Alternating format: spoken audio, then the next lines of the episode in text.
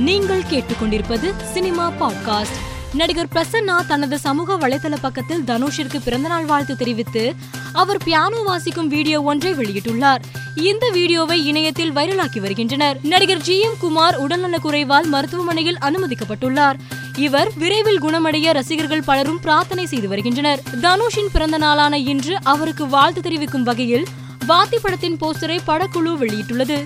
இந்த போஸ்டர் தற்போது சமூக வலைதளத்தில் வைரலாகி வருகிறது. நடிகர் ரஜினிகாந்த் தான் செஸ் விளையாடுவது போன்ற புகைப்படத்தை அவரது சமூக வலைதள பக்கத்தில் வெளியிட்டு செஸ் ஒலிம்பியாட் போட்டியாளர்களுக்கு வாழ்த்து தெரிவித்துள்ளார். தனுஷ் நடிப்பில் உருவாகியுள்ள தி கிரேமன் ஹாலிவுட் திரைப்படத்தின் இரண்டாம் பாகம் உருவாக உள்ளதாக இயக்குனர் ரூசோ பிரதர்ஸ் தெரிவித்துள்ளனர்.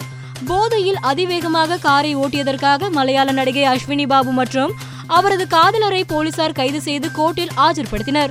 மேலும் செய்திகளுக்கு மாலை மலர் பாட்காஸ்டை பாருங்கள்.